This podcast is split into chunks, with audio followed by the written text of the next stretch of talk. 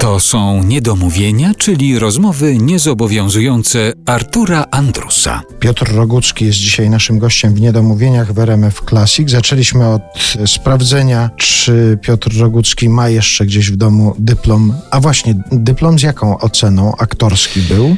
Ja u profesora Jerzego Sztura y, robiłem dyplom z Wieczór Trzech Króli.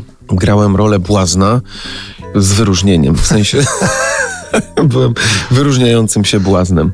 No to ustaliliśmy takie aktorskie wątki w życiu Piotra Roguckiego. Powiedziałeś o tym, że to dla ciebie są podobne dosyć sposoby bycia, w sensie śpiewanie i aktorstwo w takiej twórczej sferze. A czy nie było takiego pomysłu, żeby to połączyć? To znaczy chodzi mi tutaj o to, czy dostawałeś takie propozycje, żeby jakoś z muzyką filmową się skojarzyć, że ty aktor, skoro wiesz, jak to jest w filmie, a dodatkowo człowiek, który śpiewa, żeby wykorzystać i to połączyć w muzykę filmową.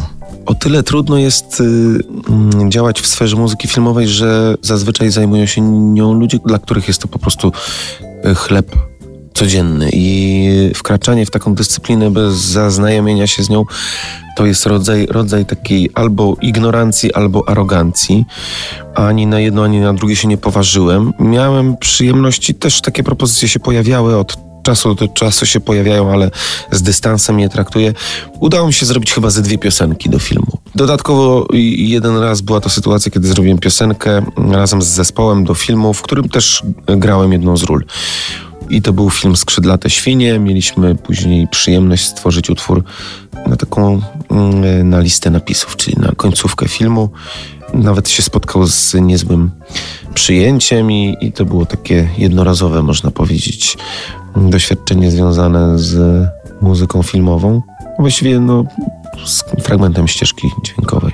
A chodzisz do kina? Czy dla kogoś, kto też wykonuje ten zawód, to jednak to już jest za dużo i się nie chodzi do kina? Nie, no to wręcz przeciwnie, to jest wtedy obowiązek, żeby się edukować, żeby poznawać nowe rzeczy, które się pojawiają w kinie, czy też na portalach streamingowych, bo jesteś, żyjemy w okresie, w którym seriale przejęły trochę funkcje i literatury, i kina. Są już na takim poziomie, że trzeba je znać. Mhm. Kiedy się jest na planie zdjęciowym i porozumiewa się skrótami, rzucając hasło w postaci tytułu filmowego czy też serialu, no, buduje się taką nić porozumienia poza werbalnego. No po prostu rzuca się tytuł i wiadomo o co chodzi, podając sobie jakieś przykłady, więc jak najbardziej chodzę do kina i, oglądam też seriale w domu z no przyjemnością. I, I właśnie w kontekście tej muzyki filmowej zwracasz uwagę na muzykę w filmie? Wyobrażasz sobie w ogóle film bez muzyki, bez jednego dźwięku? No nie, no muzyka jest bardzo sugestywnym narzędziem, które się w e, filmach wykorzystuje. Czasami banalna sytuacja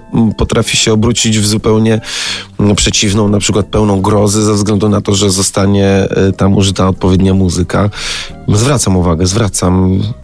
Ostatnio wyjątkowo ucieszyła mnie Dwie ścieżki dźwiękowe zwróciły moją uwagę. Jedna bardzo dobra ścieżka dźwiękowa z, z filmu Joker, która dostała też Oscara. I jest jeszcze ścieżka dźwiękowa z filmu polskiego, rozrywkowego kompletnie, w którym miałem przyjemność zagrać epizod, ale no, niebanalna i złożona z takich przebojów e, wielkich zespołów rock'n'rollowych i nie tylko. Lat 80. to się nazywa e, Jak zostałem gangsterem, ten film. Tam duża uwaga do tej muzyki została przywiązana.